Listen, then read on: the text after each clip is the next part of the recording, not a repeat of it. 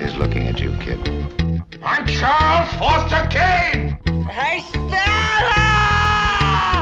Suck on this.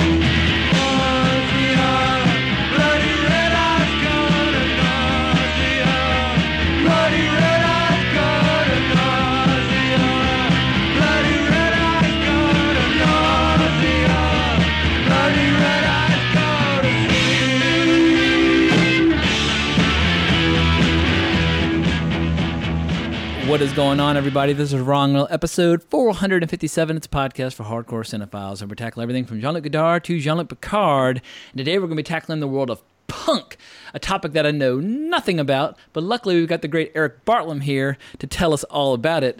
But Erik, welcome back to Wrong Reel. But it, this reminds me a little bit of how we first started interacting way back when was when you were uh, impugning my uh, my taste in music, and so finally we're giving you a platform to talk about your taste in music. So welcome back to the show.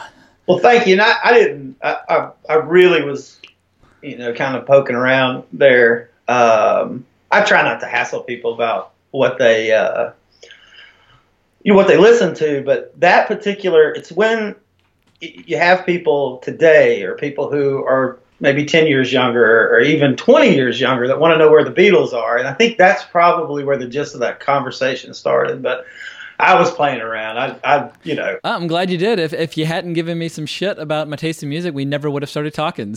So all, all's, all's well that ends well and I'm glad to be talking with you today. I appreciate you having me back, man. I mean, this is we've done this a couple times now, and I really enjoy it. Yeah, we tackled Godard, we tackled Daisies. Did we tackle anything else? I can't remember. We did the Loveless. Oh, that's uh, right, the Kathryn yeah, Bigelow. And Kenneth Anger. Remember? Yeah, and Kenneth Anger, absolutely. And Kenneth Anger actually will come up today. Okay, gotcha.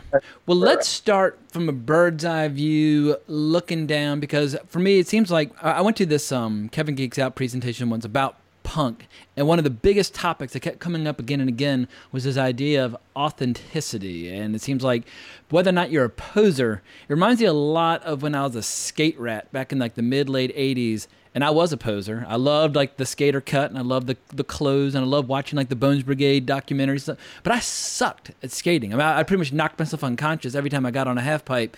But I loved like all the accoutrement and the toys, and you know at least looking like a like yeah. a skater. But you know, I definitely got called a poser a few times, and it's one of the things that keeps coming up. But when I think of punk it reminds like I guess ten years old or eleven years old, seeing like Star Trek: The Voyage Home, and a guy with like this crazy greasy mohawk on, and you know getting pinched out by Spock and that sort of thing. Like I only see the surface kind of commercialized version of it, but obviously punk goes back way earlier. So for you, what is the essence of punk, and where where where does it come from?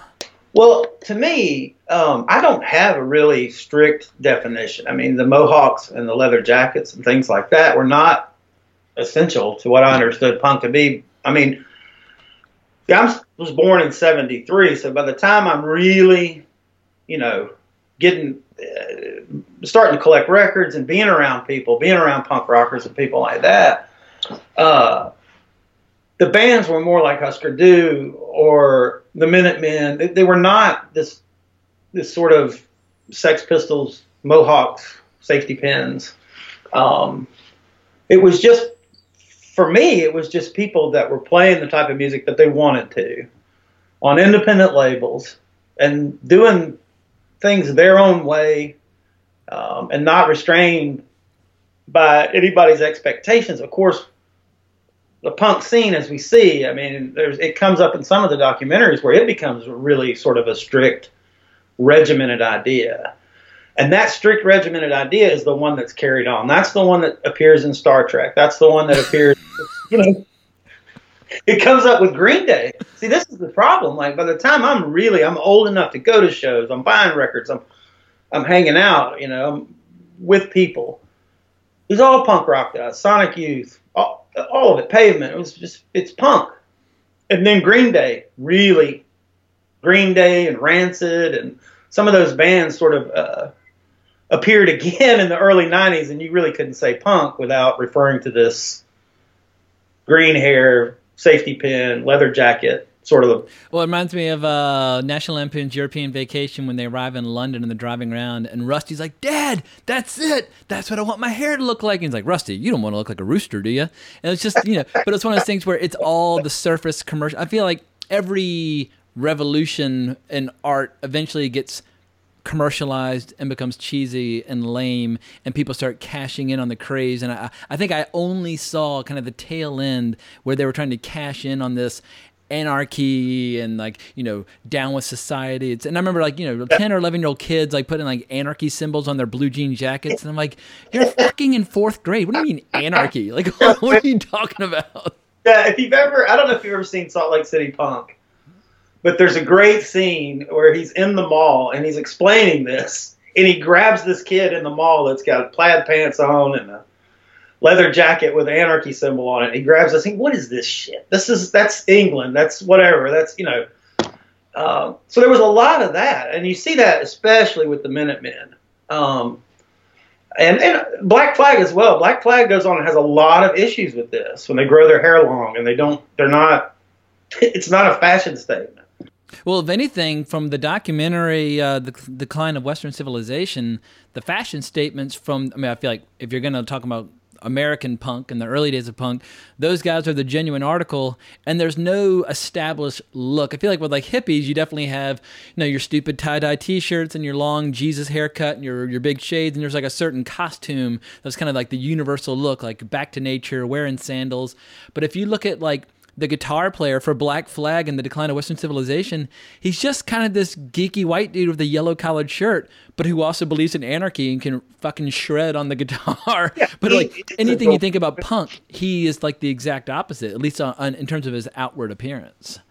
Yeah. Um, when you see in Decline of Western Civilization, you see the Circle Jerks and Black Flag. Those are two of the bands, two of the best bands on there.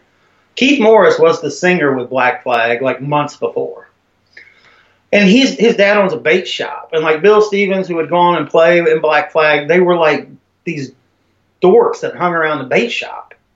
Um, this idea of punk is a very, it's a very, uh, the, the, the notion of punk that we've been talking about is a very easily, it's easy to market. Yep this is why you have a shop like Hot Topic, I guess, like in the mall or whatever. It's like a, buy a leather jacket, dye your hair, and you're a punk rocker. Where I, am not real hung up on who's a punk, who's a not, who's not a punk, who doesn't want to be called a punk. Um, as long as you're doing something that's immediate, it's genuine, that's it's you. You know, it's not manufactured. It's not smoothed over. It's not. It's just a, an, an immediate expression. It can even be a put on as long as it comes across as immediate. That's stupid punk rock. I don't. You know. I just think of it as rock and roll because that's what it is. One, two, three, four, one, two, three. Ah!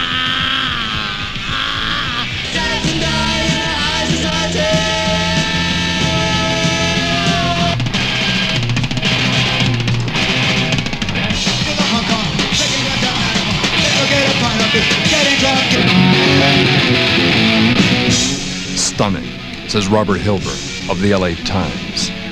Bracing, stimulating, and technically superb, Todd McCarthy of Variety. Anyone who wants to learn about the new music at arm's length should check out Penelope Spheeris' chilling new film, Chris Morris, LA Reader.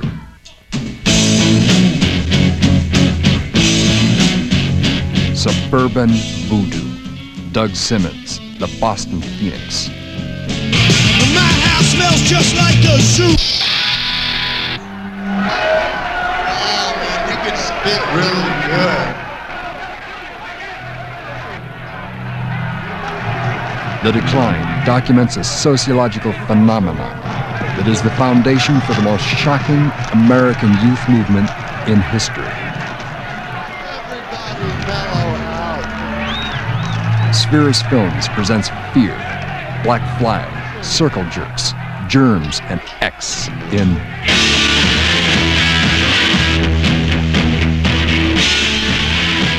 See it in a theater where you can't get hurt.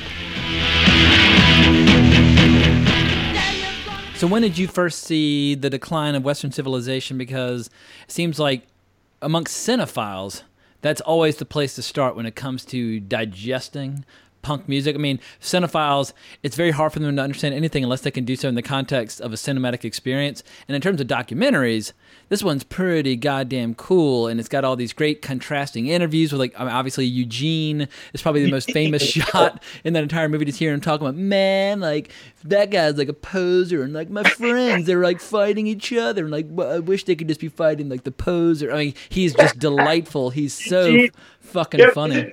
Then we get an idea of, of, of Gene's maybe Gene might be headed headed for some white supremacy skinhead territory in the He's not afraid to drop some uh, inflammatory language about people who have slightly darker skin tones than he has. I mean, he don't is he is all in on the uh, pale white kid from you know uh, from the valley in Los Angeles. asking why are you so angry? Well, I just see all the buses and the dirt.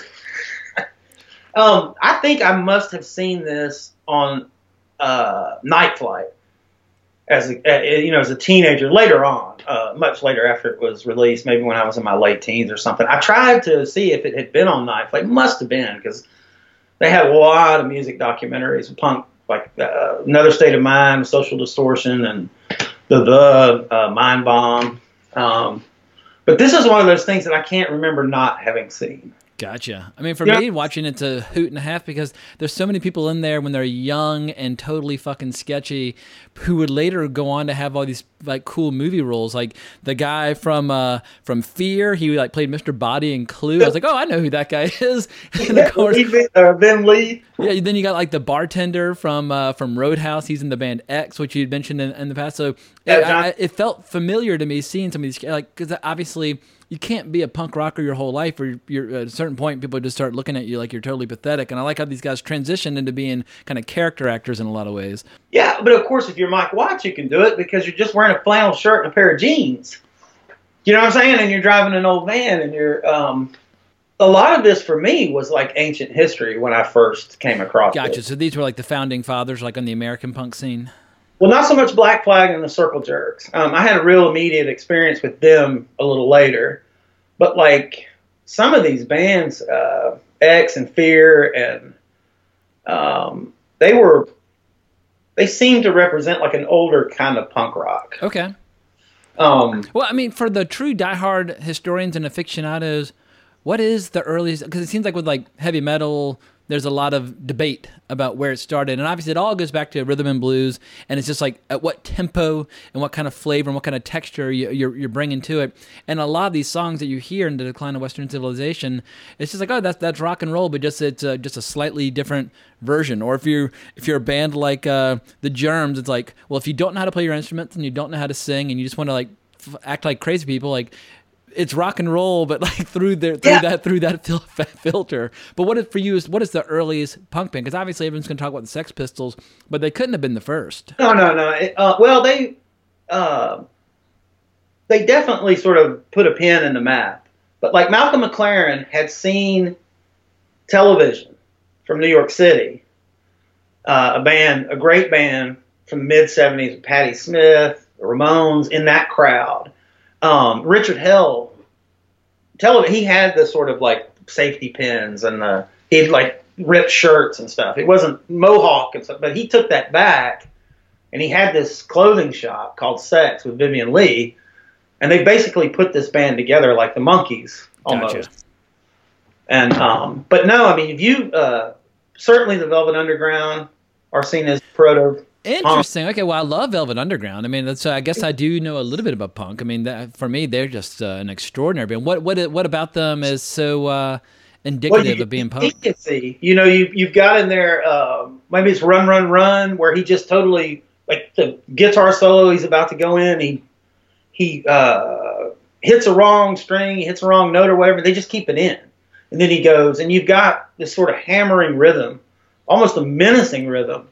With the Velvet Underground, and they certainly were separating themselves from hippie culture. Oh yeah, without a doubt. No, Hard the, drugs and you yeah, know, when I hear Velvet Underground, I hear New York City. Like, Yeah, it's um, and the Stooges, of course, Iggy Pop. Um, everybody knows Iggy Pop. Yep. Uh, but the Stooges, you hear a song like "Search and Destroy," and then when you see Darby Crash cutting himself, fighting people, I mean, he's even he's infamous for sticking a microphone in a jar of peanut butter, and rubbing. That's all Iggy Pop. so I mean, it, and he was really in. He was tuned into that. Uh, and David Bowie, Darby Crash is actually not exactly the moron he presents himself to be. Um, he had a plan. He had an idea of what they would do. He and Pat Smear, the guitar player from the Germs, had gone to school together at this some off the wall Scientology high school. But they got kicked out. Um, but he was well read, and uh, he what they're doing is a lot of that's deliberate. Um, all the rolling around and the fighting people and trying to create a certain image of destruction. well, it seems Uh, like with the Germs, that that singer, like, he seems like a pretty uh, good-natured kind of sweetheart on the home front, as they show in the documentary. But he's definitely a little off. Like he and his sister are laughing about like posing for pictures with some dead guy, and he definitely seems to Yeah. be unafraid of popping a shitload of pills and then getting on stage and just losing his mind. But he's like, but I had a really hard time listening to the Germs because I can't stand that like baby talk way he speaks. Like somebody give me a beer. Like all, like it's like all it's like all of his consonants are kind of softened like it's, he's talking baby talk. I'm like, are you just brain dead from all the shit you're putting in your system, or is this an act or whatever? But people seem to love it. But I love how they can't get gigs, and you get all these great interviews with their manager, who's like, "Yeah, I feel like I'm Yeah. babysitting a couple three year olds, but they can't find any clubs to uh, that'll sign them up because they just bring so much. They just leave a path of destruction in their wake wherever they go." yeah, she had to rent out a, a studio for them to play that show in. They could not play anywhere. Um, and it actually led to their breakup because they couldn't play anywhere. Um, but that a lot of the band. And listen, that that scene where she, they're cooking bacon together, that's a friend of his from high school. That's actually um, she had called him and he says, "You can come over and interview me, but bring some food." okay, but he's actually living with somebody called a, a, a flamboyant homosexual. Okay, but he didn't want to appear that way in the movie, so he they brought in a friend of his from high school, and she presents herself there as this domestic partner. But that was not the reality at all. Ah, gotcha. Yeah, yeah. See, and uh, he didn't want to be. He didn't want to appear with somebody. He, you know, he he he had a rude comment about it, but he basically was afraid to let people know what his living situation actually was. Yeah, obviously, late '70s is quite a different period from 2019. Now it's like no one will even bat an eye. But 40 years ago, yeah, people were a little Well- bit more uh, judgmental about that sort of thing. especially in that scene. I mean, we have this idea that people who are into creative music or movies or whatever, you know, there's kind of this general idea, not we, but a general idea that these people are more open minded. But that particular scene had a lot of knuckleheads in it. Um, kids from Hermosa Beach and just these real, like, tough, like, sort of like knuckleheads, you know. So well, talk had- to us a little bit about what it's like to be at a punk show because I, I mean I remember like in early '90s mosh pits, but early '90s mosh pits were quite a different thing because it seems like there's a very fine line between fighting and the dancing, in particular in the decline of Western civilization, where people are throwing elbows and shoving each other, and you're always about on the verge of a fight breaking out, like like Fear's performing, and they're just the audience and the band, they're just spitting on each other back and forth, just sp- like spitting violently, and eventually a brawl does break out, and it's kind of a hard time, like just help us understand the appeal of throwing down and throwing elbows and shoving each other around because I, I in the early 90s I was just I was always about being mellow and friendly, and I didn't I didn't really appreciate the mosh pits at all. I remember I walked into some high school band party down in this garage, and I walk into the room, and the very first thing that happens is this fucking asshole headbutted me in the face. And I'm sure he thought it was amazing, but I was like, all right, now I have a, like a headache that's gonna last for a week. So yeah, fuck this fucking mosh pit. Well, this thing this became an issue. I mean, this wasn't something that people. There may have been a time when they encouraged it, but almost every one of these bands that goes on uh, has to fight against this the constant violence, the constant spitting, which is something they picked up, I guess, from punk fans in the UK. And there's a funny story about Black Flag uh, being spit on. Um, but I I was older than that. By the time I started going out and going around and going to places, that stuff had kind of passed, and Gotcha. people that were would even attempt that kind of thing, other than house parties or something like that. I mean, I I was never. I don't think I ever went anywhere. I saw a lot of bands, man, and there's periods in the '90s where I probably every week. I mean, if somebody spits on me, they better be prepared to lose an eye or get their teeth kicked in. Like that is like a stoning offense, as far as I'm concerned. They um, it's later on. Black Flag's playing in Scotland. Uh, Kira Roessler's in the band at this point. Um, and they're being spit on throughout the whole show. They're constantly being spit on. It's just like a rain of spit. And when they finish, you know, she's hiding down behind her amp, and the only one that can't hide is Henry Rollins. He's out front, everybody's just spitting on him. When they're loading up their equipment after after the show, everybody's telling how great they were, and they were you on us the whole time? You know, and uh, George Hurley makes a funny comment, uh, the drummer from the Minutemen, about he's I wondered why they were always getting colds.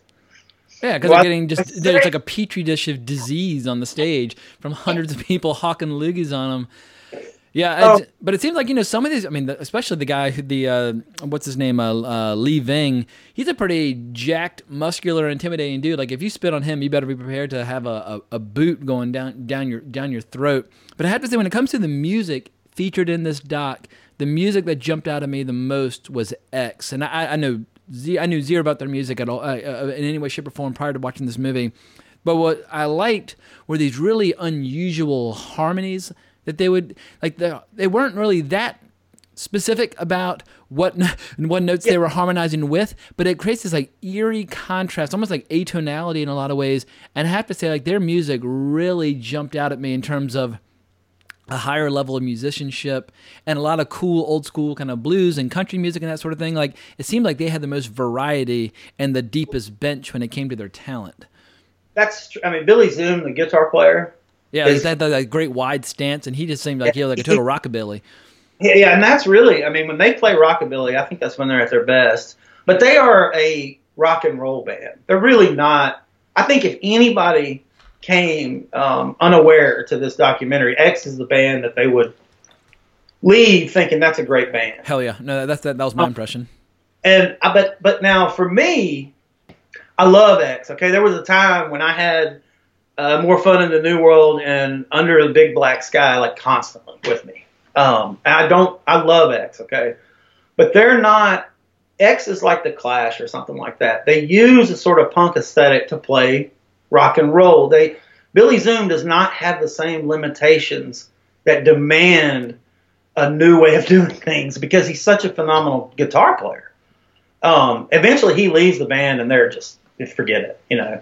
And John Doe has these kind of literary pretensions. I mean, one of the songs they play in there's nausea, you know. Um, and they're they're a great band, but they're not what's coming.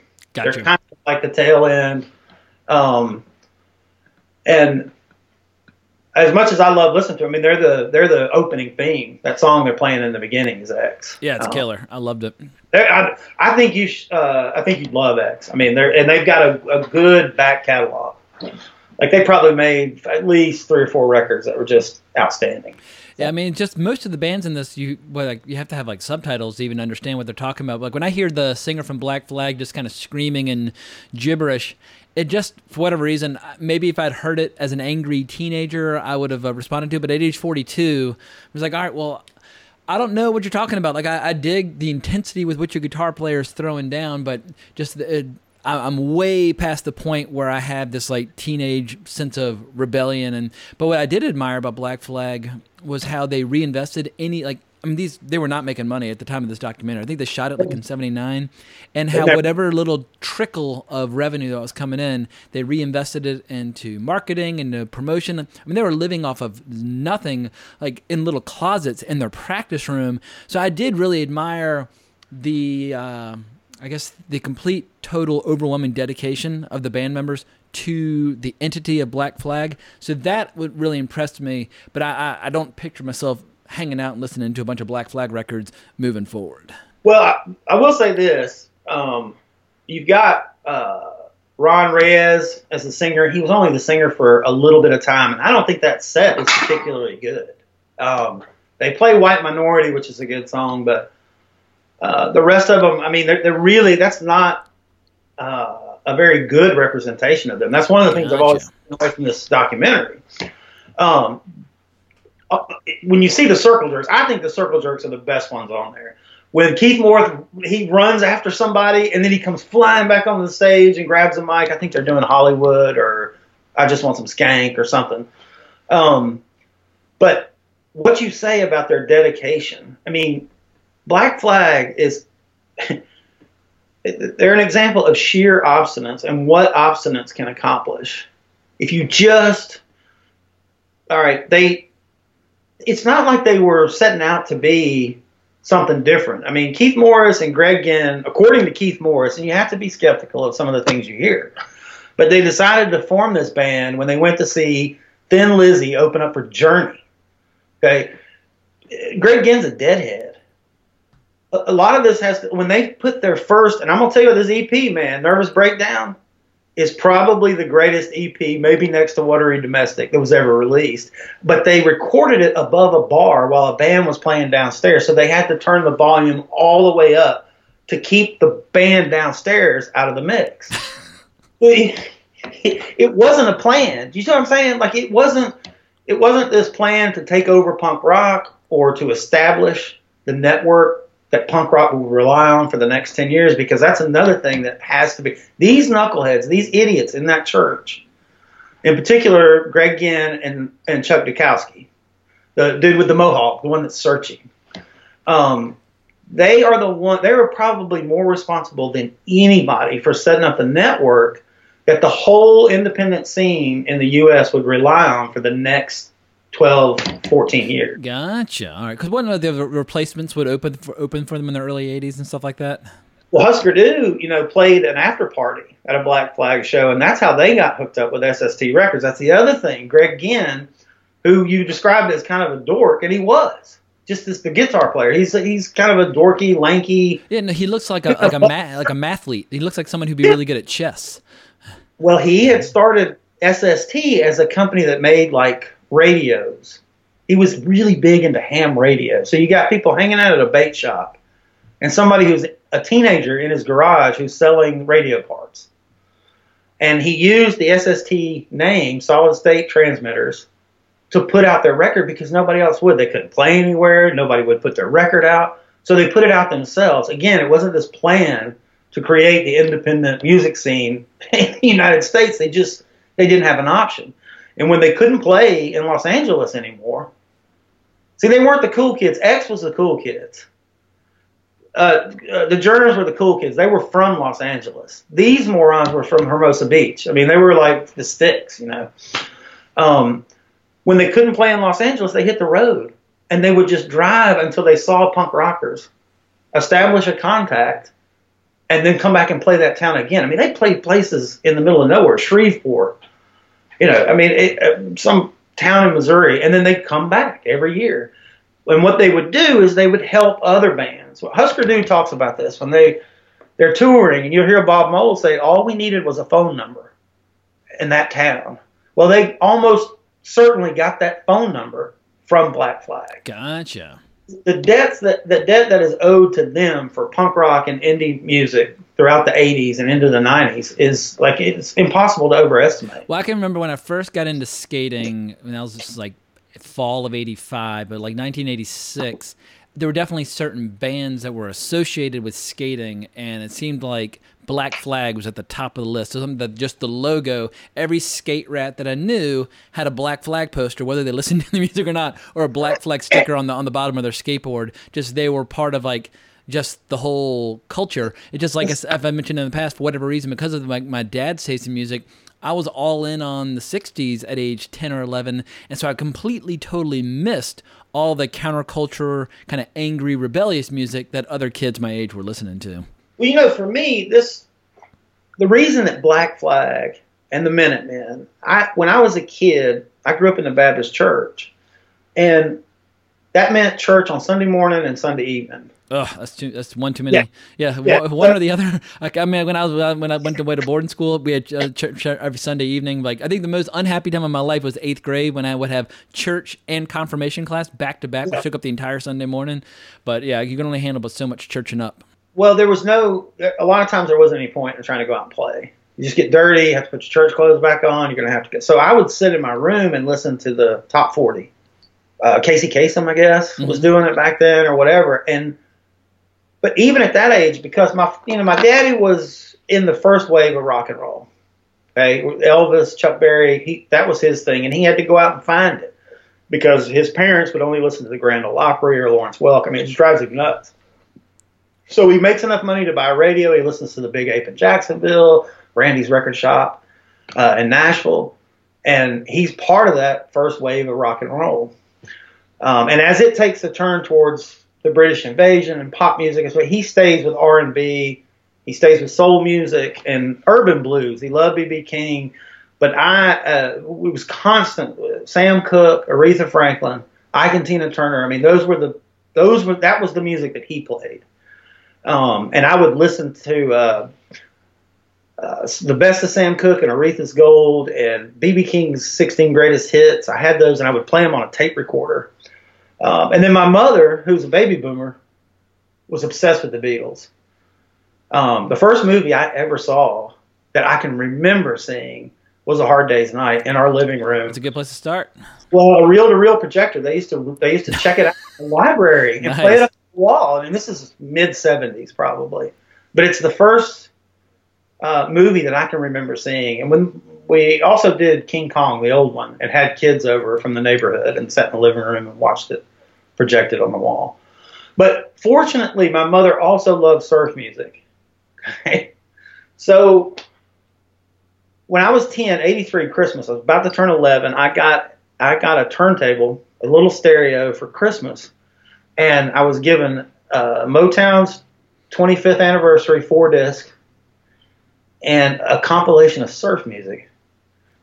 On that surf, on that surf record was uh, the Surfing Bird by the Trashmen, and I I like to lost my mind because I've been sitting in this room listening to Journey, Steely Dan, all this very like smoothed out, just sort of honky, just just I mean, whereas I had been listening to all this immediate music, whether it was Motown or Stax or Ike and Tina Turner or Dick Dale or Jan and Dean, the Beach Boys. I mean, it at least had an immediacy to it.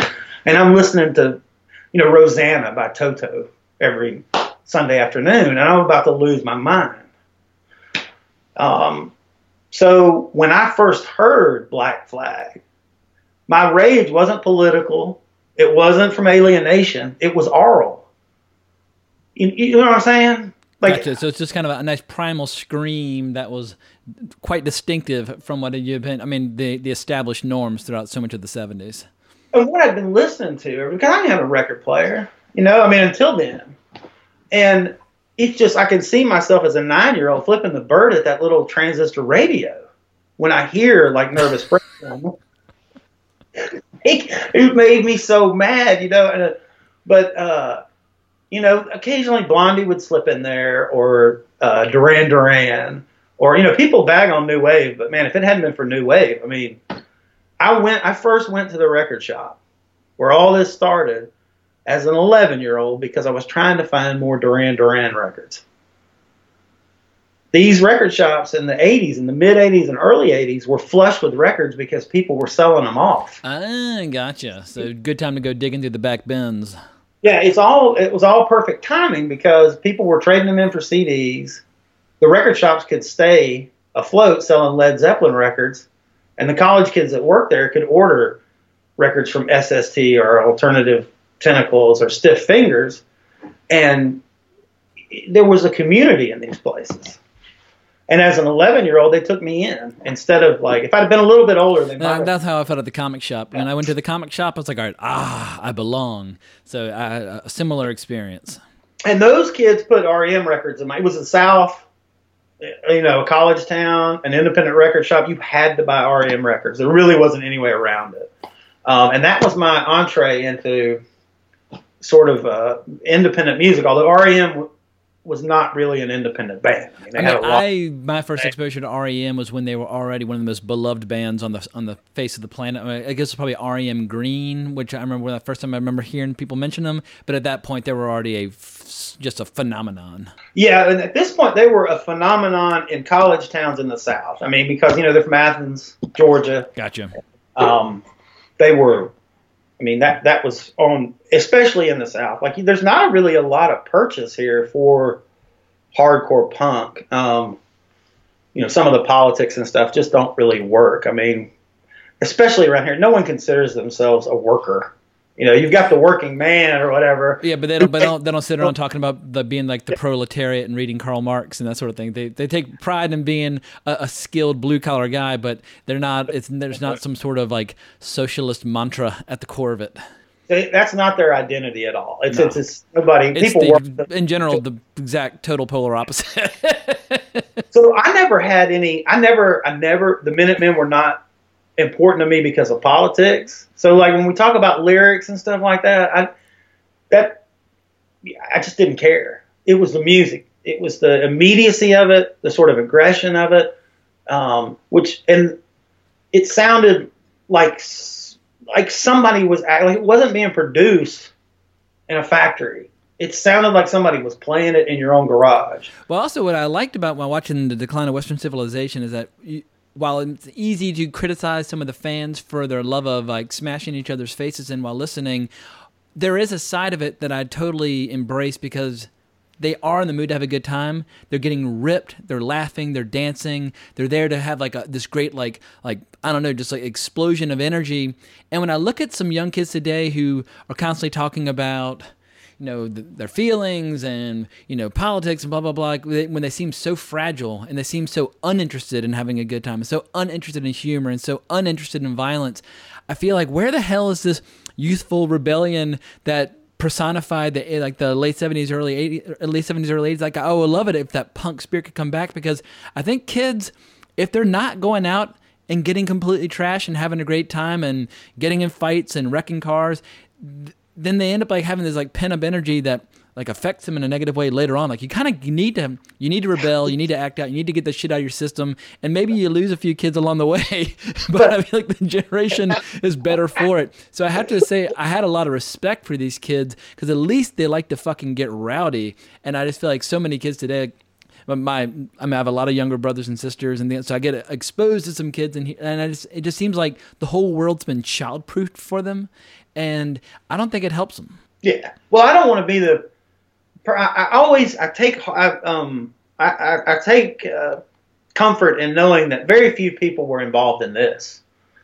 Like so, hopefully somewhere I just assume that kids are doing something that's expressive, that's sort of uh, aggressive, and and I, I I I hope you know, that they are out there somewhere. I just assume that I'm old and I don't know about it. That's true. Uh, it very well could be a situation where here we are, 2019, where in 2059, a couple of dorks on the internet are saying, talking about some documentary about a music scene that was in a little little nook or a little niche somewhere in the middle of bumfuck, and that we're totally blissfully unaware. To the same degree that somebody who was 42 in 1979 was probably totally unaware of the emerging punk scene in Los Angeles.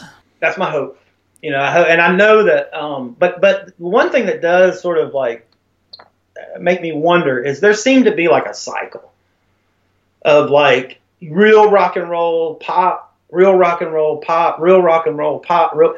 But that cycle seems to have disappeared. Like my parents knew who, like, say Nirvana was, and they couldn't have given, you know, they couldn't have cared.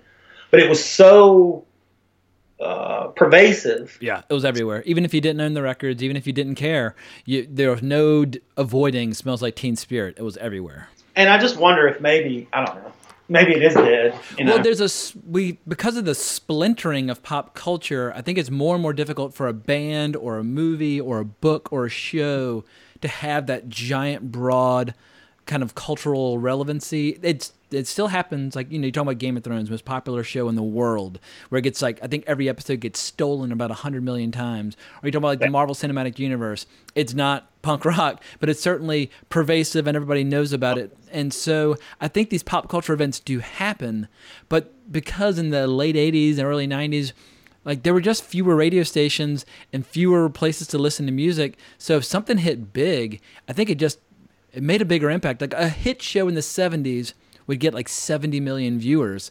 Whereas now a hit show, you're lucky if you get 10 or 15 million, even though there are more people and more options for consuming entertainment. So I think when somebody finally did break through, they just had a, a just a, a, disproportionate impact. Whereas now we just have this the splintering of pop culture into so many like little minuscule communities. But I will say this, and you you touched on it. You see Black Flag living in that church, and you see Uh, them sleeping in closets, and that went on until 1987. They never. Now, Greg Ginn, who ran the record shop and is hated by everyone who's ever come into contact with him, may have, have put aside some change. But Henry Rollins talks about this is much later, man. That if he got some money from his parents and he went to the store to buy some food, he would have to make sure he ate it there. all the crumbs off his face because if he came back with food, that they would freak out. Like, where'd you get that? Uh, Greg Ginn's parents would make like cheese sandwiches for him, and they would have these stacks of cheese sandwiches until they molded. Yeah, so they, they weren't living like Motley Crue and rock stars and dating supermodels like Heather Locklear or actresses like Heather Locklear and that sort of thing. It was, it was a, definitely a more rugged existence. So even though people can't sell records today, they can't whatever. You know, who knows, man? Maybe it's out there. What is the most commercially were, successful pop uh, punk band of all time? Probably Green Day. Sad to say. Gotcha. Yeah, I, Green Day is one of those bands where I don't even know if I've ever heard one of their songs. Like I, know they're like really popular, but I, I, I, it's it's embarrassing just how little attention I've paid to the majority of pop culture phenomena when it comes to music yeah. in my own lifetime. Well, you weren't. You're not missing anything on that. I mean, I remember when the record hit big. I mean, it was very much like costume, like punk costumes, like then Rancid. What was there was another band keep them separated or whatever. But it was just like, oh, I know, yeah, I know that. I remember that. I remember the music video at least from uh, early '90s. And y'all are doing this for real. Like, I, it's this is not a joke. I mean, you really are coming out with green hair and like trying to reestablish all these all these so rules. Keep them separated. Is that considered a punk song? I definitely know that song. They were part of that whole. Although you hear that in weight rooms and like gyms and things like that. Oh, yeah. yeah, I mean, Green Day's had a Broadway show out of one of their records. I feel once you start doing Broadway shows, you, you, you, lose the punk label for all time. You, at that point, you are performing for old ladies and gay men. It's a mall. It's mall punk is what it is, and it, it was extremely popular for a couple of years in the mid '90s, uh, which was hard. Not hard. I mean, none of this is really hard. So but like if you like like I said to me, Sonic Youth, Pavement, Yo La Tengo, all these bands that were just doing their own thing were punk rock. Well, you couldn't say you listen to punk rock music after Dookie by Green Day. I mean, that was just not that was not an option because it was again this very strictured sort of set of rules and costumes and everything else. So gotcha. How it came together. oh yeah. Uh, I met D Boon when I was 13 and he was 13 also, and uh, where we lived in the park, uh, he's playing army, and he fell out of a tree on me, and um, uh, D. Boon played, played guitar. This is the tree, and I come uh, out here, I think right here, and he leaps out on me. I was like, whoa, and this guy in this t-shirt, you know. But I was quite smitten with him. So that's actually our beginning. It's right here.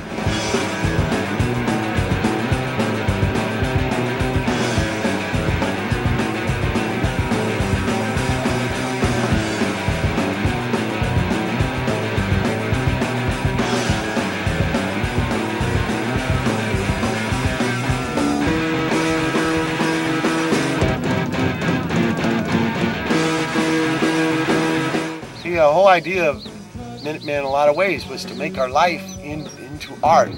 The Minutemen were always shockingly original and incredible. You know, poetry and power. And Intense, intricate music. And I said, this is punk rock? These guys are all over the place. It was a different kind of intelligence. It, you know, it wasn't like, you know, police beat me. But what a band live. Just absolutely smoking. One of the most perfect musical moments I'd ever seen. The Minutemen's music seemed to have no real precedent, and it was radical. I remember that, that, that George just played so fast. Since my legs and arms were busy, all I could do was shake my hair, so that's what I did. Mike's bass playing is so over the top and so full of ideas, and the band has such an amazing spirit. Little man with a gun in his hand.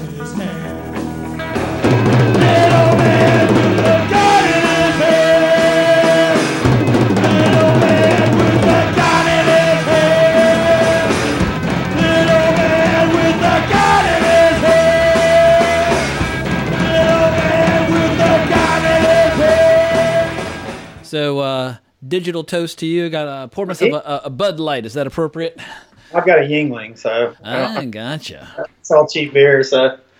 Excellent. All right. Well, let's talk a little about this documentary, We Jam Econo, the story of the Minutemen from 2005. For people who have not seen this documentary, set the stage for us. What is this documentary all about? Well, it, it tells the story of the Minutemen, a very personal story about them.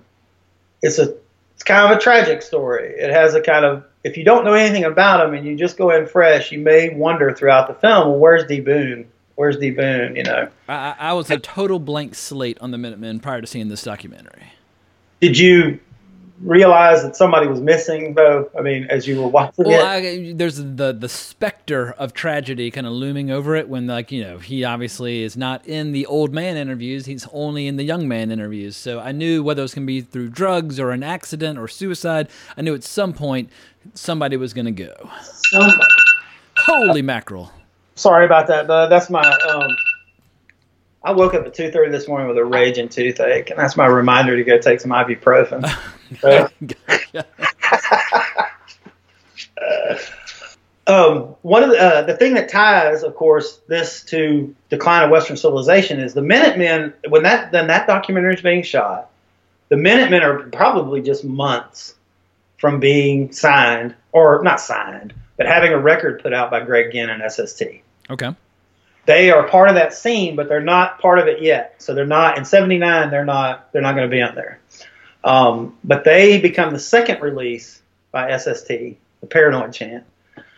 These kids, I mean, as you can, as you watch the documentaries, they have um, a real sort of like, uh, I say mission, but it sounds too political. Although they were very political, their artistic expression uh, is probably singular in that whole scene.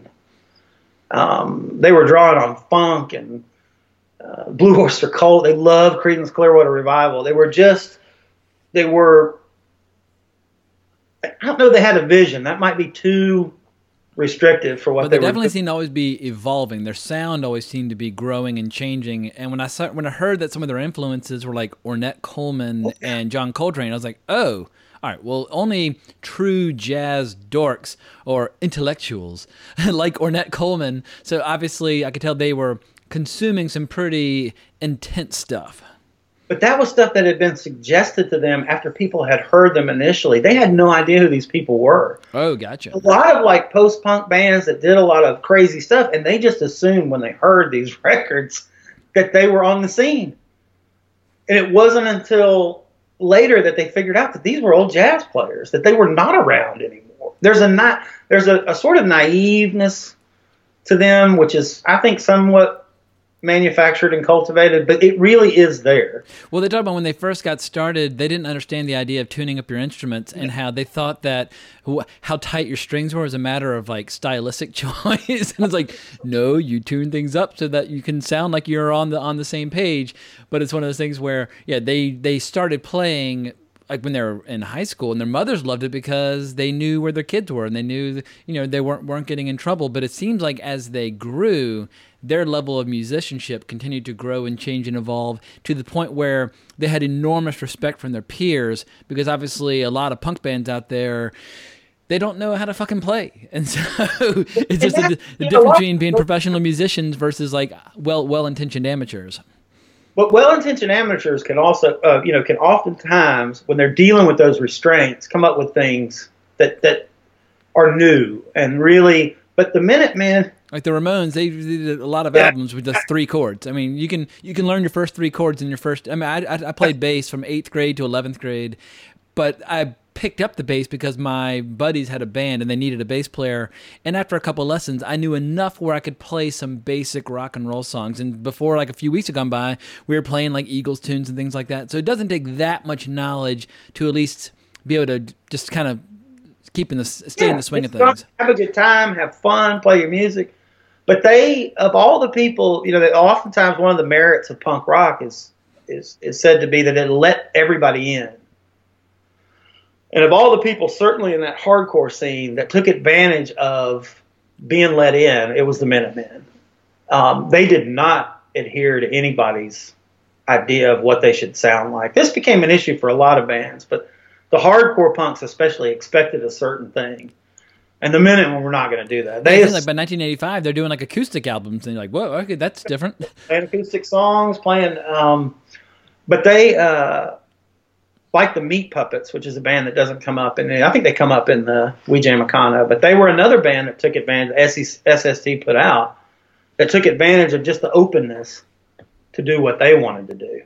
Um, but the Minutemen, I, I can't like I can't overstate how much I love that band. Um, but to get this really personal story about how they met when they were kids and just you know it's uh to me it's pretty moving. Well, I I mean it's hard not to kind of get on their team before the end of it. When you see D Boon, this kind of big chubby dude in loafers just bouncing around performing and just having so much fun, it's such an unusual contrast. You think, oh, well, if you're going to jump around like that, maybe you should put on some tennis shoes. Like, nope, I'm a, I'm a big chubby fat guy and I'm going to wear these dainty little loafers and I'm just going to, I'm going to do my thing. Yeah. And they, um, you talk about not having a uniform or not looking the part. Can you imagine trying to market that bunch? Or like the bed, was it the drummer is like this big old like mop of bangs kind of hanging down her front and stuff like that. I, I had a similar look when I was like 14. Well, I had the big long bangs in front. So, but they definitely do not fit the stereotype. Mike Watt called it the unit. That big flop that hung down in his face, he called it the unit. Gotcha. Um, and George Hurley had started out really the drummer as you know wanting to be like in Van Halen. Um, they didn't even know each other. They graduated the same year, the same high school. But they didn't know each other. So was this group an influence on later bands like uh, like the Chili Peppers? Because it seemed like oh. Flea's a big fan. Chili Peppers. I mean, if you want to take what the Minutemen are doing and you want to sell it on the radio, do what the Chili Peppers did with it. Um, it was uh, that just that kind of funk punk, but not I mean, if I say funk punk now, you immediately think of the Chili Peppers. You think of people jumping around naked and just with, so- with socks on their dicks and stuff like that. Yeah, not that at all. Um, they had been really, you know, after punk in England, which by the time these these kids come around, Black Flag, Circle Jerks, Minutemen, they are the second generation, and that's something that had already happened in the past. A lot of people were like, "This is over, man. What are you doing?" Um, and post punk in England, bands like the Pop Group, the Au Pairs, Wire, Fall have started, and Wire puts out a record called Pink Flag, which is a huge influence on them. And it's this kind of angular, almost funk or whatever. And Black Flag take, I mean, the Minutemen take like the best part of the song. It's almost like breakbeat. They repeat it two or three times, and 45 seconds is over and the, the amount of stuff that they accomplish in those in that short span of time is just amazing. Yeah, it seems like there are like a lot of records by these guys that were like 25, 30 minutes long, and it's like you know you have like ten songs and they'd like thirty or forty seconds, and you would kind of make your statement and then you'd move on to the next track. And even though um, they internally argued a lot about this, D Boon especially was a big sloganeering left wing political type. Um, and they argued a lot about that. I mean, Mike Watt. I mean, from what I've read and, and heard Mike Watt in interviews, was that you know a lot of times he thought it was a little naive, and but he was real big on those slogans. But even at that, they could come up with things that were very funny. We'll talk about that internal tension within the band because it seems like these two old friends talked a lot of serious shit and have these like screaming matches driving around. But Yeah. that tension between them politically and creatively is what led to them having their distinctive sound. They did, and you know, uh, they talk about this in the documentary, and it, you, it, it is immediate. Like it's one of the reasons, one of the ways you know that you're listening to a Minutemen song before it plays out. They they treated their instruments as if they were do they say sovereign states. I mean, if the guitar is supposed to be high, and they don't know anything about these instruments when they start, and the bass is supposed to be low. Mike Watt's bass is about as low as you can get, and D Boon's guitar is about as high as you can get. Um, and so the tension is playing out in the music as well. I mean, it's almost like they're two separate. Uh, it's two separate entities that are coming together, and this these arguments that they would have, where Mike Watt would try to explain that these things are a little more nuanced, and they played out in the music as well. But they, I don't think they ever were not devoted to one another. Well, t- explain uh, what it means when they say "we jam Econo," because that comes from a 1985 interview. and we do it on the cheap. Uh, that first Paranoid Time was done for like 50 bucks, I think, their first single. Um, they toured on the cheap. They did it with what they had around. Um, they got uh, on Buzz or Howl, which is an EP they put out, was outstanding. They got three tracks done for free by offering a song to the producer for a compilation. Um, they just made do with what they had, and that's what that meant. And that carried on. Um, I read an article recently. Bob Nastanovich was talking about Pavement playing like five or six shows in like three or four days, and you know, to them that was jamming Econo. So it, it, it stayed in that that spirit stayed throughout as long as that scene lasted until it petered out. It was it was important because they didn't have any money. What's your opinion of their album uh, "Double Nickels on the Dime"? Because it seems like there's a lot of uh, universal, uh, I guess, um, yeah, a lot of consensus as for for that scene, one of the most influential albums of that decade. Well, there's I don't know um, how influential it. Well, I wish it had been more influential, but there's no denying that that record is is colossal. I mean, it is. Uh, it's like forty something songs, I think. That's a lot of songs. I mean, it's but there are songs on there like Two Beads in the End, like Little Man with a Gun in His Hand. I mean, you or uh, uh, Corona. I mean, you just can't. You know the opening to Jackass. You remember the show Jackass? Oh yeah, man. I, I remember the movies better because like the show. I didn't. I, I, was going through this really annoying phase where I was uh, very snobby and condescending about TV, and so I would uh, refuse to have cable wherever I lived. And I basically went without cable starting in 1991 when I went away to boarding school, through college, and then up till I didn't get cable TV until Jesus. How long did I go? with I had internet. I didn't have cable TV again until 2011 when I moved into my apartment down, down the village. So I missed the Jackass phenomenon on TV, but I saw the three flicks. Well, Corona's the theme song to that. He Gotcha. Mike Watt didn't know what they were doing. He didn't know what it was like, or so he says. And he's like, they seem to be enjoying themselves and being honest about it. So yeah, sure, you can use it. Um, there's a song on there, uh, political song for Mike uh, Michael Jackson to sing. He actually sent that to Michael Jackson And, for him.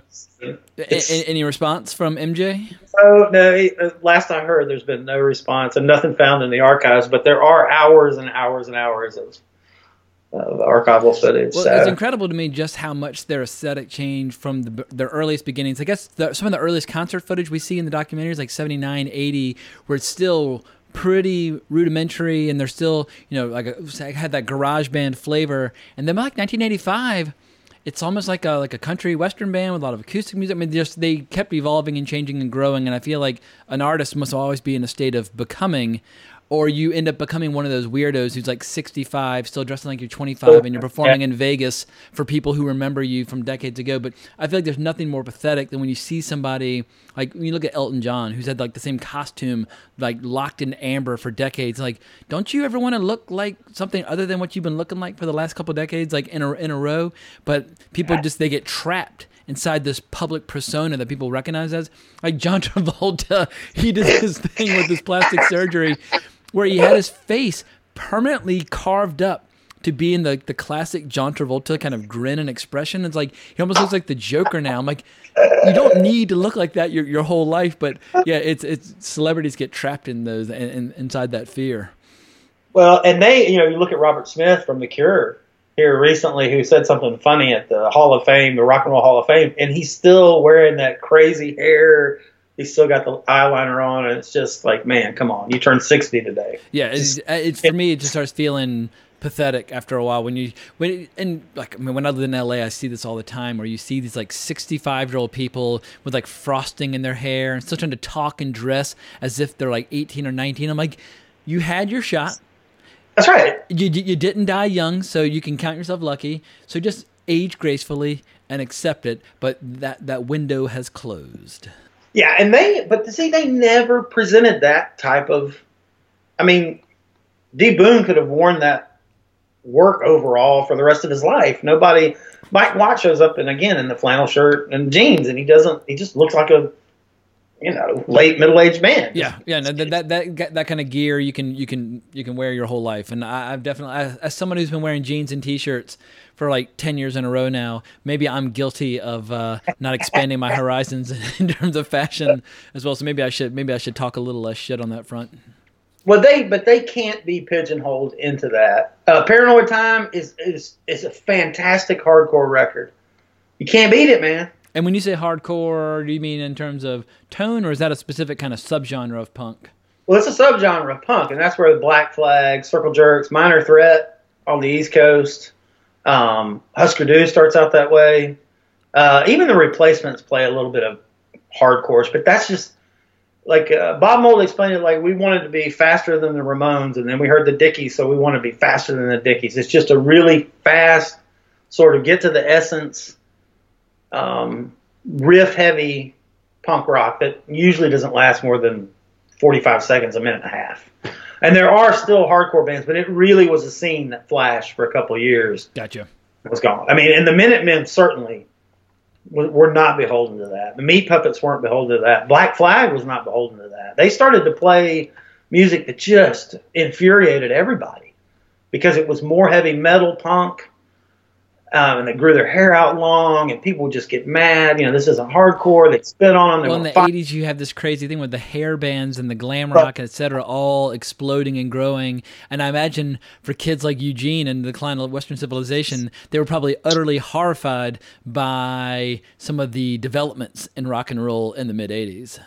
No doubt, and but they were mostly horrified by Black Flag and some of these other bands because, you know, I hear people who are a little bit or much younger they sort of scoff at the idea of selling out. Like, why would anybody care about that? Well, at the time, you got to remember if if I'm into hardcore right now, I can get on the internet and I can find thousands of people who love hardcore. You know, it, it's just the nature of the internet. At the time, man, if you you have a handful of people and a handful of bands that you could consistently count on, and when one of those turned the corner and went a different way, you lost one, and it was almost impossible to replace them. Yeah, well, it's like when nerds my age see franchises going sour and not like, and we don't like the direction. It's like, well, now I no longer have Star Wars in my life, or now I no longer have Star Trek in my life, and you, those don't grow on trees. You can't, you, you can't just go out and find another Star Wars to be a fan of. So if Black Flag starts playing these nine-minute, like just bug out songs, well, you've lost one of your, you know, you've lost somebody that you could count on and it, it, mattered. And then when you get to the late 80s, where most of the first wave of bands that do end up signing to major labels, like the Replacements, like Husker they start making terrible records. Well, let's maybe that's as good a time as any to start switching gears to this documentary, "Color Me Obsessed," about the Replacements, because that's obviously a huge part of the documentary. And I was totally, completely a blank slate on the Replacements, and after watching the documentary, in a lot of ways, I still kind of am because this documentary makes a very unusual stylistic choice of including zero music. And so I looked up a few songs along the way that people seem to really uh, celebrate and call attention to. But this documentary came out in 2012, it's readily available. But they have this unusual stylistic choice where it's purely testimonials of fans, of peers, of journalists, people who were there at the beginning, people who were there at the end, people who saw one or two shows, people who saw four or five hundred shows. And so you just get this mosaic of different impressions of the band at various stages along the way. But where do you stand on the replacements as a band? Uh, is Erik Bartlam a fan? I remember thinking two things very vividly. First, that they were the worst band I'd ever seen. And second, that they were the best band I'd ever seen. You could go see them on one night and they'd be blindingly brilliant, close to a religious experience. You could go see them on another night and they could just be complete dog shit. They were a glorious mess. But music like The Replacements is, you know, about engagement with your own imagination and hope and disappointment, and also ability to fail miserably. I've seen the band three times. I'm A total of seven times. Probably like eight. Eight or nine times. What about 10 times? 10, 12 times. Probably about 15. 20, 25. Probably seen the replacements 25 times. 30 times? 30 to 40. I want to say 60. 80. Maybe 100 and more, I think about it. No, I'm sure a couple hundred. 300 times. I can honestly say I spent more time with them than anyone else growing up. I spent more time listening to Please Meet Me than talking to any friend I ever had. For me, greatest band of all time. For me, the replacements made my world a better place. I mean, they were just a rock and roll band, you know, but also weren't the Rolling Stones just a rock and roll band? I am, um, ah, I love the first couple of records because they are punk rock records.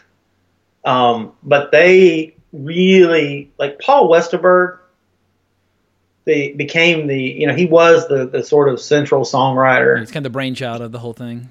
But Bob Stinson is probably the it of the whole thing. And Bob's without Bob Stinson, and this comes up in the documentary. Um, is he the Bob- one who was a, basically a child when he joined the band? He was the uh, Mm. crazy bass player, or was it his, or was that his older brother who was on guitar?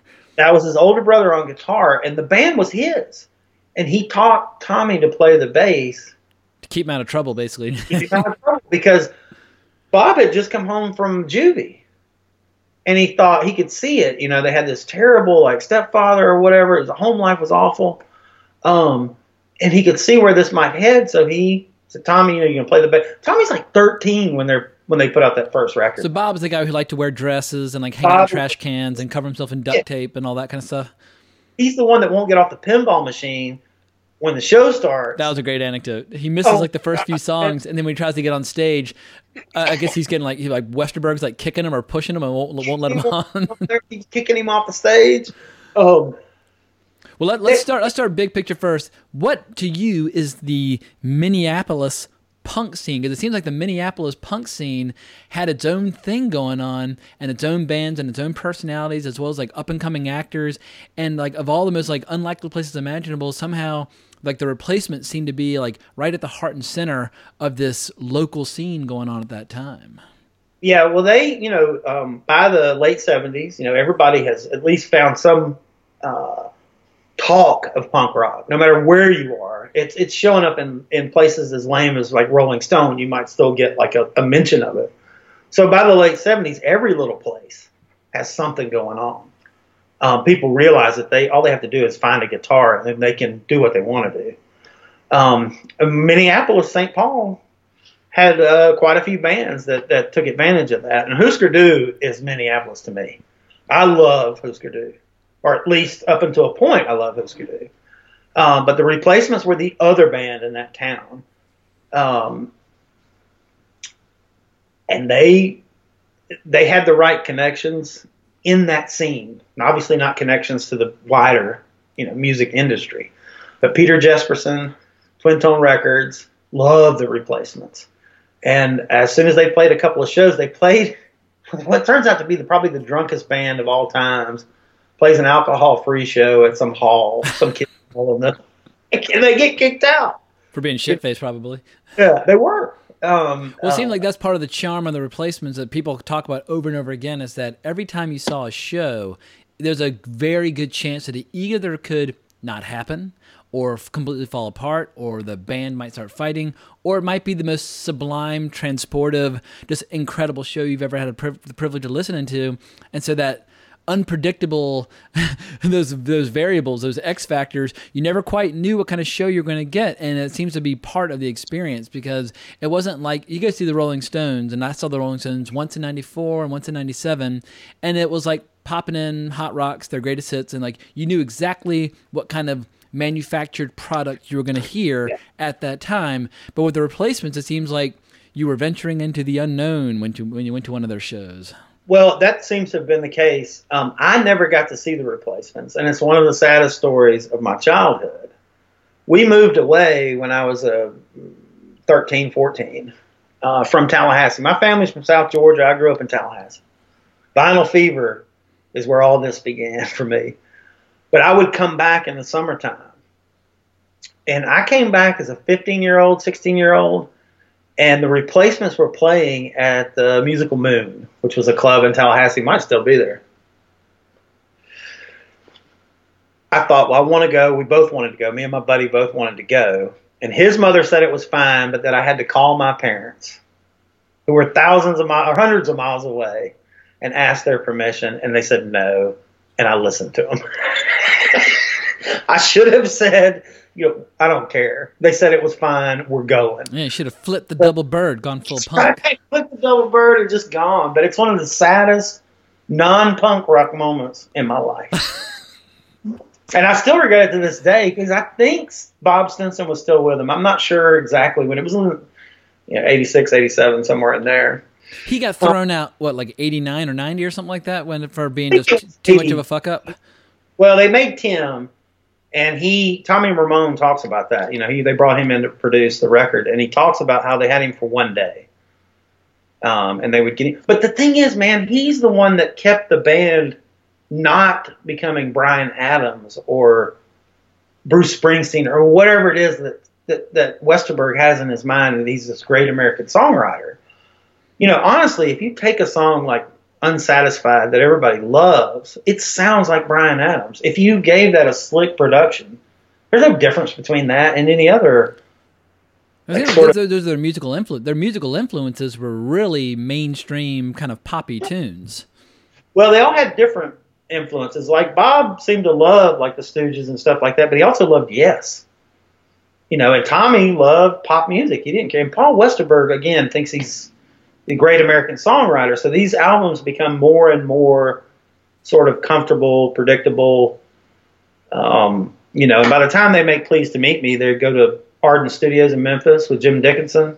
Got a lot of stacks, stuff like but it that. seems like there are people who defend the later ones and like almost like guilty pleasures and love a lot of those songs. But it seems like this first couple of records before they had that slick studio polish, that was kind of the essence of what they were all about. But what I loved about this documentary, it has almost like a novelistic approach where you have these great title cards that really Yeah. fill in the gaps on the history and the the major events of their their story as a band, and then it'll be backed up by testimonials. And the testimonials come sometimes come from these really unlikely places. Like there's a great story by a guy who was a bus driver when he was 18 years old, and if the, if the kids were good on the bus, he'd play this song uh, "Fuck School" on Yeah. Friday afternoon on the way home, and all the kids were like, "Yeah!"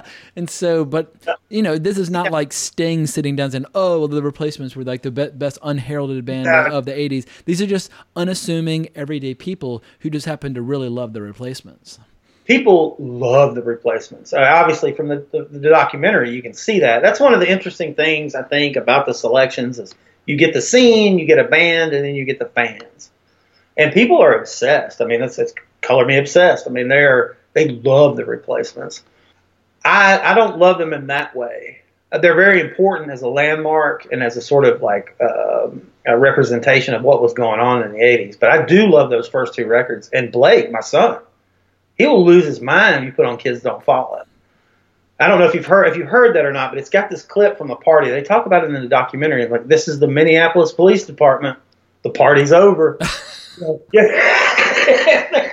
They had a party and they were uh, they were recording, and so you hear actual cops. You know, like the party's over. Grab your stuff and get out. Well, one of my favorite anecdotes in the documentary was there was a guy recording a bootleg during one of the shows, and they came out and they stopped him from doing it. But when they listened to it later on that night, they loved it, and it was mostly cover songs on the. But it became like one of the most famous, beloved, copied bootlegs of their entire career. And it was just a random concert, you know, no mics, no proper setup, or what. It was just a guy like holding up a boombox in the air and recording, and yet it somehow just completely, totally took off.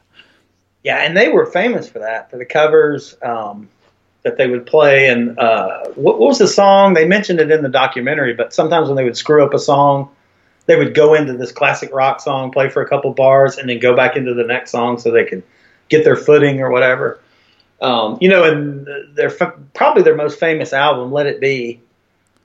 Why would you call an album "Let It Be"? Like 15 years after the Beatles have an album called "Let It Be." because they had there was somebody, an engineer or somebody who was obsessed with the Beatles. Okay, and uh, he's like, well, we're going to call it Let It Be. That's one of the stories. The other story is it was the next song that comes on the radio. We're going to do it. Okay. And of course, were people older who were around were like, you can't do that. You can't do that. They were well, like, Let It Be wasn't that old of an album. Like now, Let It Be might as well come from the Stone Age. But in 1983 or four or whatever, Let It Be was not necessarily well, ancient history. It was 1970.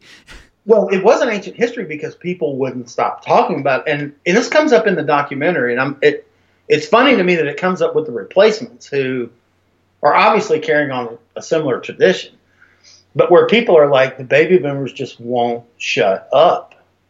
You know, they won't stop. They won't stop telling you that nothing you've seen is better than the Beatles or Woodstock.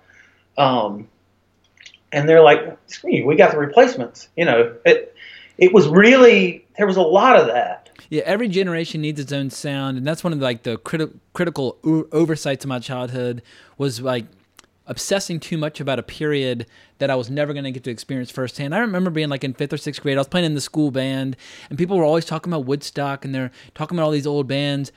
And we kind of deprived ourselves of ha- having our own generational musical experience. And in the 80s, you still had, obviously, you know, these huge, giant, you know, groups that really defined that period before. I, I, have no idea why the 80s did not speak to me in the 80s because now when I watch movies from the 80s and I hear 80s music, it has a completely different impact on me. Even something like just watching the opening title scene, title credits for, or the opening title cards for A View to a Kill and hearing Duran Duran, it's like I didn't appreciate how much fun that was when I saw it in the theater at age eight or nine and whenever the hell it was. And I, I don't know why the 80s, but there was nothing I think the one exception might have been like Appetite for Destruction when that came out. I, th- I don't think there was a kid alive who didn't have that album and didn't listen to it on a loop. But I just missed so many of these giant watershed moments in the 80s by just being obsessed with a completely different era. Well, part of the problem though is when we look back, like the replacements get back together in the 2000s and they sell out all these places.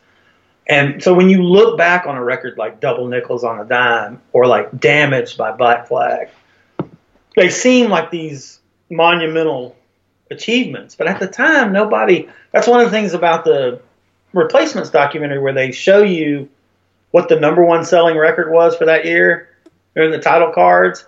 It's like, you know, Hootenanny sold 10,000 copies or whatever it was. Yeah, they'll, yeah 10,000, 20,000, yeah. and then they'll show something by some major group that sold like 10 million and something. 10 million copies. And so you really kind of had to be, and for me, it was just luck. I mean, but they just, get up to the like the low couple hundred thousand. Like if you're selling two or three hundred thousand records, that's yep. obviously you're not gonna you're not no one's gonna look back at you as like Michael Jackson, but you are having an impact at that point if you can convince a couple hundred thousand people to throw ten bucks your way.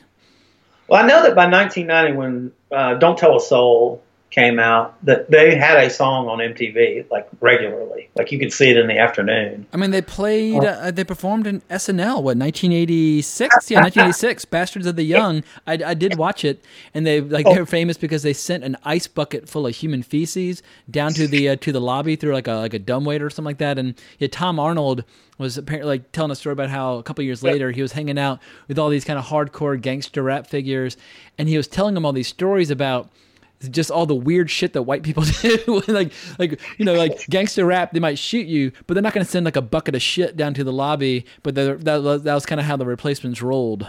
Well, they had spent all day in there waiting to play, and they'd gotten drunk, and drunker. They'd spread like brownies all over the wall. They tried to flush down sandwiches down the toilet. They'd go out to play, and at some point in the song, I still can't hear it. I don't know if it's edited or what, but that clip from Saturday Night Live, you can't hear it. But he says, "Come on, fucker." Oh, interesting. And they they're banned forever. You know that, that the replacements and Fear both were banned from Saturday Night Live uh, permanently. Well, I liked hearing Dave Foley, who obviously was huge in the '90s with the Kids in the Hall, and I mean, he's done a ton of great TV shows and movies. But people always think, "Oh, the Kids in the Hall, you're all going to be kind of like the Beatles of comedy." He's like, "No, we want to be the replacements of comedy." and most people had no idea who he was talking about, but Dave Foley was a fanatic for the replacements.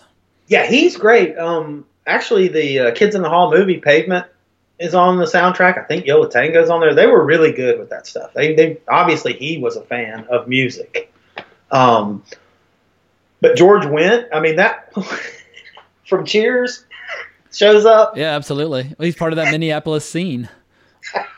Well, but the the thing about the replacements is that they became more and more refined in what they were doing, and maybe that was their intention all along. So I don't I don't fault them for that. I mean, well, it's not they said their- that uh, Tim, which was the final Minneapolis album, they started sounding like a real band, and to some fans, they started becoming less interesting. And but obviously, Pleased to Meet Me has a bunch of fans, and like, I mean, oh yeah. So it seems like uh, while they did quote unquote sell out, and for me as a kid, whenever I'd hear about a band selling out, it just meant not necessarily becoming more successful, but just meant you were being untrue to your roots or untrue to where you came from. And so if you heard about an actor or a band or whatever selling out, it just meant you were chasing the money at the expense of your own artistic integrity, which I think is the more fair way of putting it. And so I think that people had a justifiable complaint that they were quote unquote selling out. But if their goal all along was to be that band, maybe they weren't selling out. Well, and that's the problem with the replacements, and that's why while a lot of it's charming, a lot of it's disturbing too, and it, it's kind of sad. They would they self sabotaged all the time. It's almost like a leaving Las Vegas kind of thing, not not a bachelor party kind of thing. I mean, they they were drunks, man. I mean, and a lot of times, like they they open for Tom Petty, which tells you really what you need to know towards the end there. Well, I love when they talk about how Bob Stinson was too fucked up even for the replacements. And if you're too fucked up to be in the replacements, you're seriously getting after it on a daily basis. And how he didn't OD, he just Nope. died because he was so fucking unhealthy from taking drugs and drinking all the time. But if you read Our Band Could Be Your Life by Azerrad, there's a moment where Bob tries to get cleaned up. And when he comes back, Paul tells him, You're either going to drink this champagne or you're out. And there's a lot of like that documentary, obviously, is fans. And there are people who have kind of a, they even somebody talks about it, like there's a halo around It's kind of the custodians of the reputation of a band that they love. that they loved, but that, that there was a lot of destructive, not not in the sort of artistic sense, which is always welcome to me, but in a really like an actual sense, like in the personal sense, there was a lot of self destruction involved there. Um, but you know, I read an article where they they watched Tom Petty and what it took to like put out those shows every night, and there's just no way. Like they, they just didn't have that. Well, it's a level of professionalism, but I think I can't remember who said it, but they said that in terms of their conduct, they were unambitious and unprofessional, but that when it came to their musicianship and their craft, they their ambition was soaring. So it's a weird contrast where they want to create great music, but they just can't quite get their shit together. And they can't do the things that are required. Look, I don't. These record labels, these big record labels, they need to make money. It's not like um, it's not like you don't know what you're getting into, um, and it's not an indictment against them. I mean, they have they have to make a profit, and so there are certain things that that come along with that. And when you, if you're doing, if you really are doing your own thing, you're doing whatever you want when you want for as much as you can get away with, you can't operate that way. Husker Du ends up signing to a major label. They were like the first band that signed to a major label from the whole scene, and they can't even book their own shows anymore. And you know, it's things like that that became like real uh, friction in bands, in the output, in the music. And again, this is why people hated it when these bands would sign to major labels, not because not because necessarily of the ideology of it, but because there were going to have to be compromises. They just you can't sell records at that level and not make some compromises. Um, Who in have- your mind is a band that you loved, where you saw their artistic integrity get totally, utterly cut off at the knees by kind of going mainstream? Because I mean, it's one of those things where I, I can remember as a high school kid, and I was a junior when this new band in Charlottesville, Virginia, was like their bootlegs were everywhere. And of course, they event, a couple years later, they were one of the most famous bands in the world, the Dave Matthews Band. But when I oh, was 17, they were a local band playing at Trax, and Trax was like the one quote unquote nightclub. And it's Charlottesville's version of a nightclub, which means it's not a nightclub in any way, shape, or form. But they were the cool local band. We loved them. And then like two years later, three years later, when they're playing like Crash and stuff, I was like, ugh these guys are so cheesy, they're so mainstream, and I started just fucking hating them because I felt like we had lost them as our as our as our local band. But who for you is someone that where you've had like kind of immediately abruptly fallen out of love as they get embraced by pop culture overall? Well, um, it might be the replacements because I do think they changed. Um, also, REM, although I can't go back and listen to the old records from REM, um, but they definitely had a change. Um, I don't think they were all that different to begin with. They seemed to be out to conquer the world from the beginning, but um, I, I kind of probably the replacements though, because when Bob's kicked out of the band, I mean, there's no point anymore. I'm with the person in the documentary that says this isn't it. You got to fi- you, you can't have the replacements without Bob Stinson because you still get songs like Tommy gets his tonsils out, Gary's got a boner. Um, no matter what they're doing, there's still these rockers in there that, and without him, and then the, they put horns on the music, and they sort of get these producers for hire, and it's just I forget it. I don't. It, it's just not for me. Well, it seems like their influence is still being felt many years later. Like when, like uh, I think it was Wilco that said, "Everything we do is based on the replacements," and that's that's pretty high praise. It is, and they, you know, country rock. This idea of country rock. And Hootenanny's a great record, and there's my favorite song on that record. All right, so what's the deal with the first song? Because they, they were playing at some club and they put in Hootenanny, and they said the first song almost became like this like cosmic joke, and the crowd really turned against the DJ, and like the DJ's like, I got to take this fucking song out. Put it on. They're all playing the different instruments and singing. You go find it, and you'll find. You listen to the kids don't follow, and They put Hootenanny on, and you definitely understand why the crowd would be like, "Man, you got to be kidding me." But the best one on there is Treatment Bound, um, where he actually in the middle of the song, like uh, comments on how he screwed the other band members up by changing key or whatever. Um, and you're not going to get that stuff when you're on a major label. That's it's gone. Gotcha. out.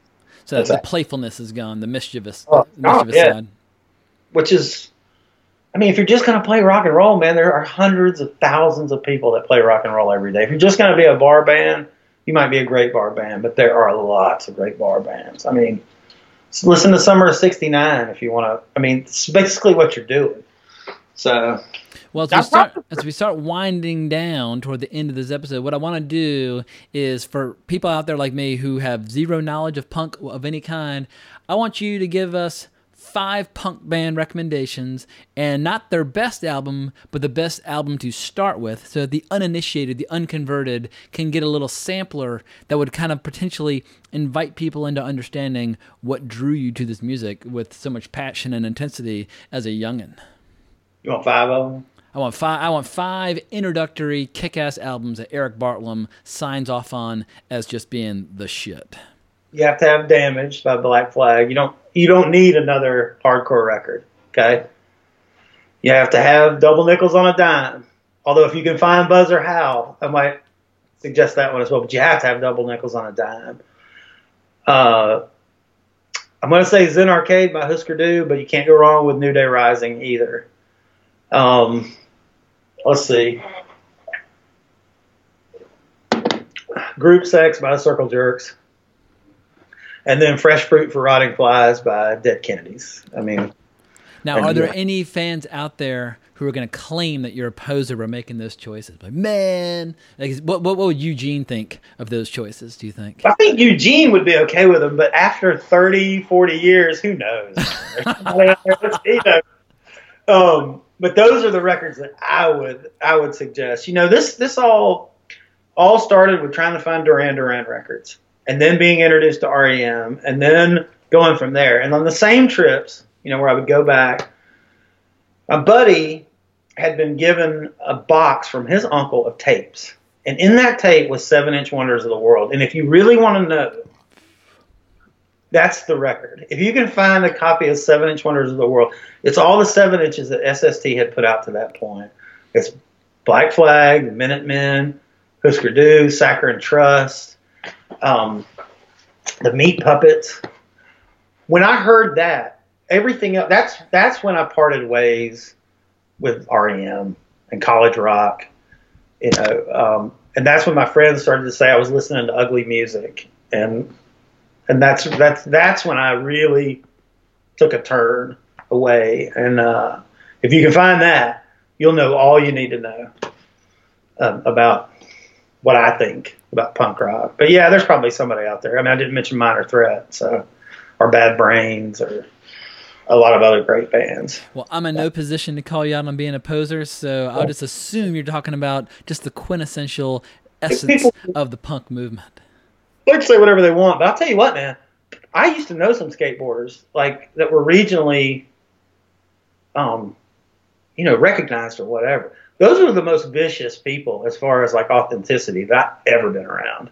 Well, the best thing about being a skate rat and figuring out whether or not someone's a poser, all you have to do is watch them for 30 seconds. right. And if Yep. they can skate, they can stay, skate. And if they can't, you say, all right, you suck, and you move on. So, it's like being like an MMA practitioner. If you claim you're a black belt in Brazilian Jiu Jitsu and you get in there, start rolling with somebody, and they submit you in seconds, like, guess what? You're, you're talking shit.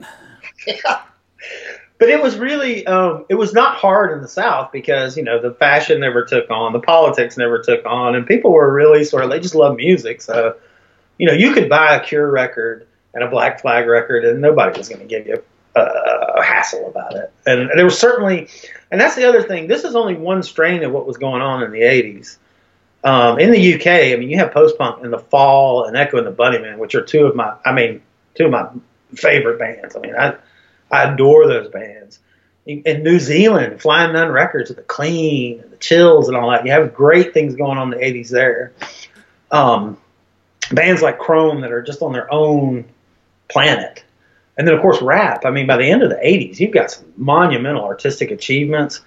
Eric B. and Rakim, you know, Paid in Full, Nation of Millions, um, Ultramagnetic MCs, Critical Beatdown there was so much good music in the 80s. I mean, you could just do this forever. Um, and even the new wave stuff, man. I mean, ABC, Duran Duran. I mean, what do you got now? I, I, I don't know. I mean, Hey, I mean, I think in, in your 40s, you're not supposed to know what's going on now. If you do, if I, if I bump into somebody our age who is totally up to speed on contemporary pop music, I look at them like they're pathetic. Like if you're 16, fine, but if you're 42 and you're still like listening to pop music with total sincerity, I'm gonna laugh in your face. I guess somebody, somebody could flip that around and say, "Yeah, but you go see superhero movies," and I would probably have to say, "Touche." So I guess it all depends on what you're into. well, uh, you know, I do have a 10 year old, so I get some of this. Um, there's a song about horses right now, Country in the Back or whatever, a lot of Post Malone, Taylor Swift. Tai Tai. Yeah, whatever. And but he also loves the stuff. And my nephew, who I didn't, I try not to harass these kids because I was harassed so much about the '60s, man. Like he was just constant, like, you know, oh yeah, okay. Well, every generation not- thinks they're it- the music that when, when they were young is the best music ever. Any band from a certain period uh, or any person from like a- if, if, if like my grandfather he was young in the late 30s early 40s so i'm sure he thought artie shaw and benny goodman and all these guys were the greatest musicians of all time. And that probably never changed to his dying day. And from my dad it was all about fucking BB King and Otis Redding and all these guys. Like it just every generation has their own thing. So it's why I occasionally find myself in a weird way find like kind of like when I discovered um, London Calling by the Clash, it was like 20 years after it came out, Yeah. and I spent like weeks just listening to it on a loop, just Oh, yeah. totally obsessed with it because I just missed it when it first came out. Yeah, and so I try, I try not to. I, I really don't hassle. But my nephew came to the stuff on his own. He loves the stuff. He loves pavement. He loves the punk rock bands. He comes over and he raids my records, um, and I'm happy to let him take them. You know, um, and of course we we probably shouldn't talk about this without talking about what it led to. Um, these bands are representative. There were others, but this is why. I mean, if anybody out there remembers Nirvana, you know, this is how that came about. Um, and our band can be your life by Azerrad really makes this point by opening up with Nirvana. Like Nirvana was, was they it were Nevermind, a song by the Replacements, which is like it shows, tells you all you need to know that Nirvana would name their album Nevermind after Yeah. a Replacements tune. But you hear Dinosaur Jr. and Husker Du, um, the Pixies. There's just no way around it. But but it was very like that. That album was calculated to take advantage of what had been growing. Husker Du, the Replacements, REM, eventually Sonic Youth, uh, signed to major labels. And they know, I mean, these people are paying attention. There are people, even in the documentary, they talk about how they were celebrating at Warner Brothers when they got the replacements. They're like, we've got the next thing. Well, it took a little while, but they finally put it together. You put Nirvana together with a producer that understands how to turn the drums up, add a little reverb, and the next thing you know, you've got, you know, platinum records. Yeah, Um, I was a freshman in high school when Nevermind came out, and it just took over. It, I mean, it was it was. It, it, there was there was no escaping that album there for like a year or two, but it was a pretty goddamn good album. I must admit, you know, "Come as You mean, Are" and all that stuff. yeah, I have a sort of love hate with them. I mean, it's a.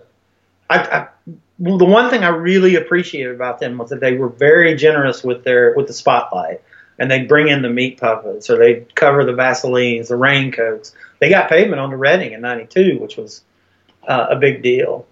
Um, and so I don't hate Nirvana. I don't dislike Nirvana. In fact, right now my son has found it somehow, and he is just. It, I'm having to play Nirvana in the car.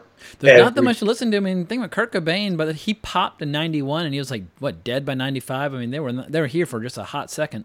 They were. Um, they had an album before called Bleach, which was uh, which is a pretty good album. It's fun. Um, Negative Creep is a great song. It's incredible that how when that album came out, how the the sound of the late '80s, like that that Guns N' Roses sound that was so dominant, just was gone. Never, never to It return. It just shoved it right out. There's a funny. I can't remember which documentary it was, but it was a dude from Winger or oh, Skid Row. It was from Skid Row. He's like, yes, yes, I, I, I wore a flannel shirt. It's like they just Dude, I wore flannel shirts for years. way- Early '90s, flannel shirts over a T-shirt was my go-to look. And if you're a skinny, scrawny, malnourished, unathletic kid, it's a great go-to. It makes you look a little healthier than you actually are. Yeah, I think Kurt Cobain, what I understand, like piled on layers just to make himself look a little bit bigger. Yeah, and he's so gaunt. Yeah, just gone. Well, of course, Well, I think dope. we're starting to drift off topic, so I'm gonna go ahead and start wrapping this sucker up. But can't thank you enough for coming on here and helping me address some of my areas of ignorance on this topic. Because if there are a couple good flicks out there, I'll tackle any topic as long as I can approach it in a cinematic context. That is that is my doorway. So I I feel slightly less stupid on this subject than I was before I started watching these films. So thanks so much for making these recommendations. Thanks so much for making this pitch. But where can people find you online if they want to call you a poser, man? Could bring it on. Uh, e underscore F underscore Bartlam, isn't that right? You always put the underscore on there whenever I just say EF Bartlam. So I think that's You definitely need the underscores if yeah, you got them. underscores. Uh, I'm on there, and if you want to call me, that's fine. I mean, I'm not. I've never been strident about much. Well, after So- you're done talking trash with Erik about uh, about punk, you can start talking trash with him about about basketball. He's got some pent up anger Oh. on that front. it, it was so funny, man. Like, um, because you have talked about pavement. I've mentioned them many times. They went to UVA, man. I did, Steve I did, I did not know that. Wahoo wah, go Uh, Cavaliers! yeah, Blues, man. And uh, Jenny had Miss Jenny had picked Auburn to win, and she was talking so much trash that night. Of course, I just, but I really don't even care about basketball. Even my doorman in my building was talking shit about. it. He's like, man, like, because I, I mentioned like, are you gonna watch the finals? And then he started talking about the Auburn game with UVA, and then, I, then, and then I admitted that I'd gone to Virginia. But it's one of those things where, of course, if you if the team you want gets you know gets screwed by a bad call, you're gonna carry that like money till the end of time. But uh, yeah, I, I, I'm not. I, I have no dog in this fight. I don't follow basketball. My whole family. For me, I just wish Yeah. Carolina would win every year because it makes my family happy. Uh, but my dad, he's been rooting for. I mean, he used to take me to see Ralph Sampson play in Charlottesville in the early '80s, and so he's been waiting, waiting for this victory basically his whole life. Well, that's great, man. There is one thing I wanted to mention. Um, one of the producers, one of the people who directed and produced We Jam Econo, is named Keith Schieron. Uh, he was a friend. He went to college with somebody who also does a podcast, Mike Hodges from uh, Three Songs Pod, and he knew him from college, and he died a few years after the after the documentary was made. And it just wanted to say it's Mike Hogan, not Mike Hodges, but that he he was one of the nicest people ever. And it just sort of adds to the tragedy of the documentary itself, you know, that the fella that made it also passed away at an untimely untimely death. So but um I appreciate you having me on to talk about this. I mean, I feel like it's a little self indulgent. You know, it's not. Yeah, but re- I, I love my favorite episodes are the episodes that force me to go out of my comfort zone and learn something new. And this was, I mean, that this absolutely qualifies. I was a blank slate, and now I'm slightly less so. Well, I hope so, man. And I tell you, I can. Um, I I know that some of the uh, a lot of the music was live in all of these documentaries, except for the replacement song where there's no music. Um, but if you want to hear what those records sounded like, I can help you out anytime. All right, very cool. In fact, I post them all the time on my timeline. Okay, well, I'll, I'll, I'll take a gander. Well, we hope y'all have enjoyed listening to this episode. Definitely hunt down some of those albums and definitely hunt down those movies. And start with Decline of Western Civilization. If you haven't seen it, it rocks. It's a really good documentary. It's a really well made film, without a doubt. But uh, please consider leaving us a rating and review. I am not afraid to sell out. I'm a, I, I'm all about selling out here on Wrong Reel, and so I, I want all the support that I can get. But if you want to talk more, you can always find me at on Twitter at Colebrax. And if you want some video content, you can hunt me down on Geeking with James Hancock on YouTube. We just posted a giant live stream the other day with uh, Adam Rakoff and Bill Scurry. But in the chat, we had a hundred million Wrong Reel contributors, which was a ton of fun. And so if you watch it on YouTube, you can see all these people like Cribs and Fred Schaefer, et cetera, all chatting up a mile a minute. And so that, that was a ton of fun seeing so many familiar faces turn out. So thanks again for listening. But as always, onwards and upwards. Ain't like it used to be, but uh, it'll do. You know how to whistle, don't you, Steve? You just put your lips together and blow.